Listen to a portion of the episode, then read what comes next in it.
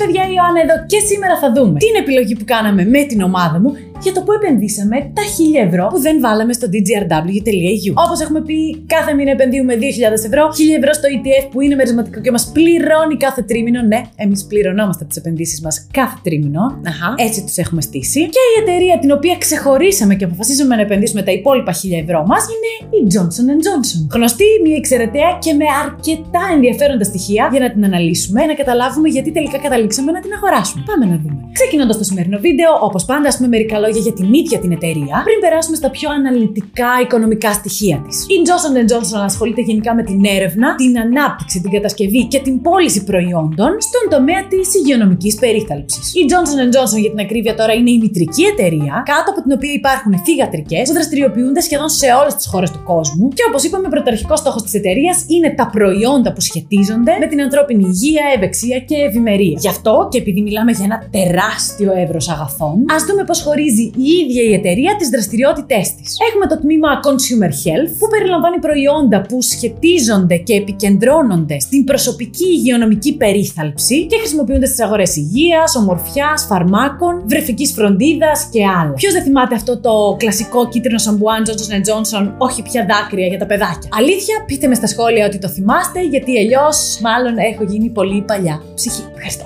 Αναμένω τα σχόλιά σας απαραίτητα. Μετά έχουμε το τμήμα Pharmaceutical, το οποίο επικεντρώνεται σε θεραπευτικούς τομείς. Ανασολογία, λοιμώδεις και άλλες ασθένειες. Τώρα τα φάρμακα σε αυτό το τμήμα διανέμονται απευθείας είτε σε λιανική, είτε σε χοντρική, σε νοσοκομεία, αλλά και σε επαγγελματίες υγείας για χρήσιμη ιατρική συνταγή. Όλη η γκάμα της αγοράς, δηλαδή παιδιά, εξυπηρετείται από την εταιρεία Johnson Johnson. Όλη. Πραγματικά. Ακραίο. Και τέλος υπάρχει και το τμήμα MedTech, που περιλαμβάνει ένα ευρύ χαρτοφυλάκιο προϊόντων που χρησιμοποιούνται στις κατηγορίες επεμβατικών λύσεων λύσεων, ορθοπαιδικής, χειρουργικής και όρασης. Εδώ πλέον μιλάμε για πιο εξειδικευμένα προϊόντα σαφώς και υπηρεσίες και όχι για τόσο ευρείες κατανάλωσης. Τώρα, όλες αυτές οι δραστηριότητες της εταιρείας οπτικοποιούνται ως εξής. Και αφού μιλήσαμε με λίγα λόγια για το παραγόμενο προϊόν και τις υπηρεσίες, ας δούμε και λίγα πράγματα για τη συμπεριφορά της εταιρείας απέναντι στους μετόχους της. Και εδώ μιλάμε για μια εταιρεία αριστοκρατική. Η Johnson Johnson ανήκει στους dividend aristocrats. Γιατί; Γιατί έχει αυξήσει τα μερίσματά της σε κάθε ένα από τα τελευταία 25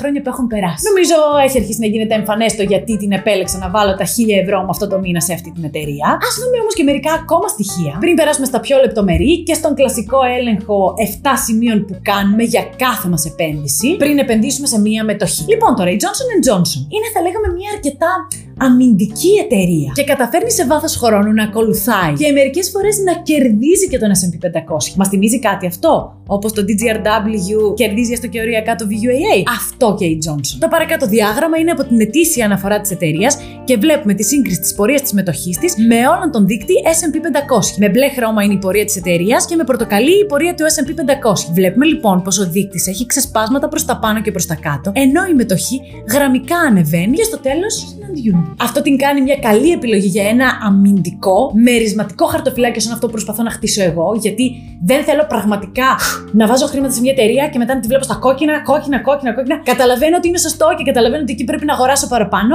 Αυτό κάναμε και με τη realty income, άλλωστε που θεωρούμε ότι είναι η απόλυτη ευκαιρία. Αλλά επειδή θέλω να έχω και ηρεμία πνεύματος και ψυχής, μ' αρέσουν και μετοχές σαν τη Johnson Johnson που γραμμικά σταδιακά ανεβαίνουν. Και αφού λοιπόν τα είδαμε αυτά, πάμε τώρα στον έλεγχό μας. Νούμερο 1. Αύξηση εισόδων της εταιρείας το λεγόμενο revenue. Η Johnson Johnson έχει καθαρά έσοδα την τελευταία πενταετία 13 δισεκατομμύρια δολάρια. Μας κάνει Εννοείται. Δεύτερο στοιχείο που μας ενδιαφέρει τώρα είναι αν και κατά πόσο αυτά τα έσοδα αυξάνονται κάθε χρόνο. Αν δηλαδή η εταιρεία μας παρουσιάζεται βελτιωμένη. Είδαμε την καμπύλη με την πορεία της πριν, οπότε ξέρουμε ότι βελτιώνεται. Αλλά πόσο. Τα αυξάνει τα έσοδά της λοιπόν και την τελευταία πενταετία ανακοίνωσε καθαρά έσοδα 2 δισεκατομμυρίων δολαρίων. Τρίτο σημείο ελέγχου τώρα, το free cash flow της εταιρείας. Ή αλλιώς οι ελεύθερες ταμιακές ροές και μιλάμε ουσιαστικά για τα χρήματα που μένουν διαθέσιμα στην εταιρεία αφού έχει τελειώσει με όλες τις υποχρεώσεις της. Και αυτό, παιδιά, μας νοιάζει αρκετά. Γιατί με αυτά τα διαθέσιμα διαθέσιμα χρήματα, η εταιρεία μπορεί να προχωρήσει σε αποπληρωμή χρέου, σε έρευνα και ανάπτυξη, αλλά και σε τι άλλο; Ναι, να ακούσω.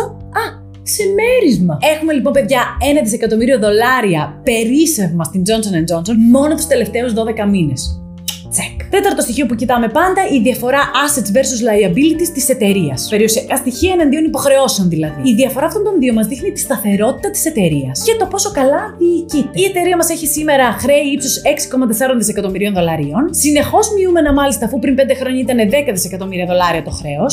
Άρα καλά πάει και αυτός ο δείκτης. Τώρα στο νούμερο 5 έχουμε το σημείο που πρέπει να τσεκάρουμε και είναι η μείωση των διαθέσιμων μετοχών. Μια εταιρεία όταν μειώνει τις διαθέσιμες μετοχές της, πρακτικά αγοράζει και αποσύρει μετοχές της και έτσι και ανεβάζει την αξία τους επειδή έχουν ζήτηση, αλλά και μειώνει τη διαθεσιμότητά τους και άρα τις κάνει πολυτιμότερε. Την τελευταία πενταετία η Johnson Johnson έχει αποσύρει περίπου 200 εκατομμύρια μετοχές της, κάνοντας αυτές που έμειναν πολύ πολυτιμότερε. Το θέλουμε αυτό πράγματι να συμβαίνει, όντως συμβαίνει, άρα είμαστε ικανοποιημένοι και ικανοποιημένες, άρα και εδώ τσεκ. Και πάμε στο στοιχείο νούμερο 6, το μέρε. Πουλάκια. Εδώ η Johnson τεινάζει κανείς, θα έλεγε την μπάγκα στον αέρα, αφού δίνει σε μέρισμα το 65% των ελεύθερων ταμιακών ροών της. Με αριθμούς μιλώντας, αυτά είναι 650 εκατομμύρια δολάρια. Αφού, όπως είδαμε προηγουμένως, οι ελεύθερες ταμιακές ροές της είναι το 1 δις. Οπότε και αυτό το σημείο.